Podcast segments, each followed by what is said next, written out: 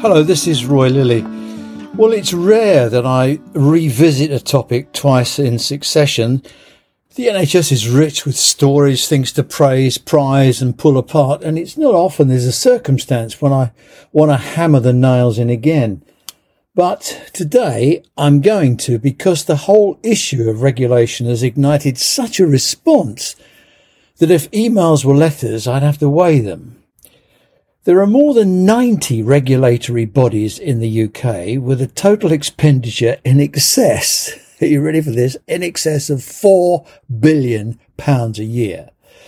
They cover education, healthcare and charities, transport, communications, the media, utilities, the environment. Nothing works. Our rivers are filthy. Our electricity costs too much. Trains are always on strike. Nearly 94% of crimes go unsolved. Education regulators worry teachers to death. I could go on.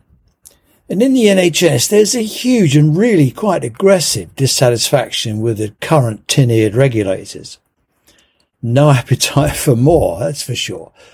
Not because people want to cover up bad things, it's because regulation layers of it has failed to reveal any of it, failed the public, failed the people who pay for it, and failed a complex organisation with built-in fault lines and fissures that get plastered over for fear of regulators.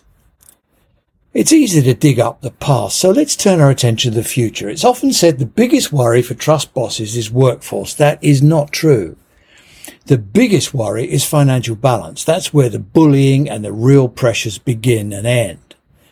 Think about a board at some point in the future with regulated management, each with a license to practice like doctors.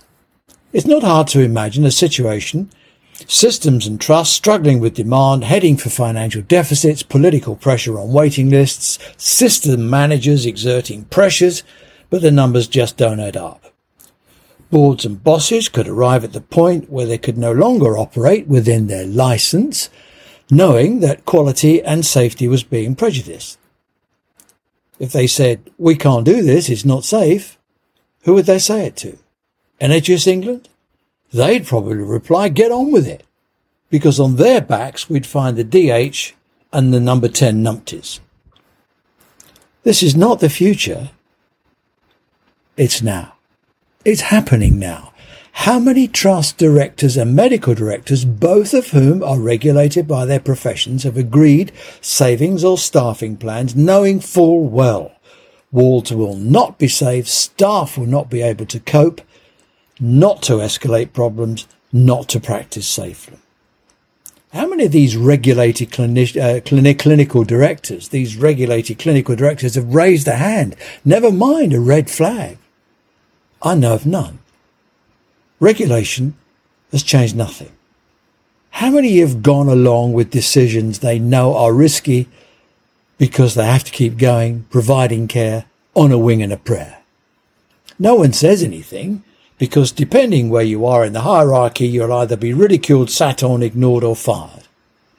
Regulation doesn't work now and it won't work in the future. It's only regulators who think regulation works, and that's because they've got skin in the game, status, and mortgages to pay for. A week ago last Monday, I mused on what might be an alternative. It seems to me all these ugly, dangerous issues happen not because no one knows about them. It's because no one dare speak about them. For if they do, reputation preservation, oppressive regulation, and cover up means circling the wagons. Isn't something simpler needed? I wrote. If two or more consultants raise a safety critical issue, management must be obliged to call in a consultant from an adjoining trust to have a look, make recommendations and carry them through. Make the learning available to everyone. On reflection, I think I'd ask myself three questions. Should consultants be the only conduit? Should an inquiry be conducted by a senior and experienced manager and a senior clinician from the appropriate discipline as required, and no more than three people in a secretariat? And to underline we've learned something from the past, let's call the process Countess committees. Look at, look into, and learn. If our purpose is the pursuit of excellence with safety trumping all else, this is the kind of openness that will breathe oxygen into a system that's choking on the pursuit of blame and the safety of reputation strangles all else.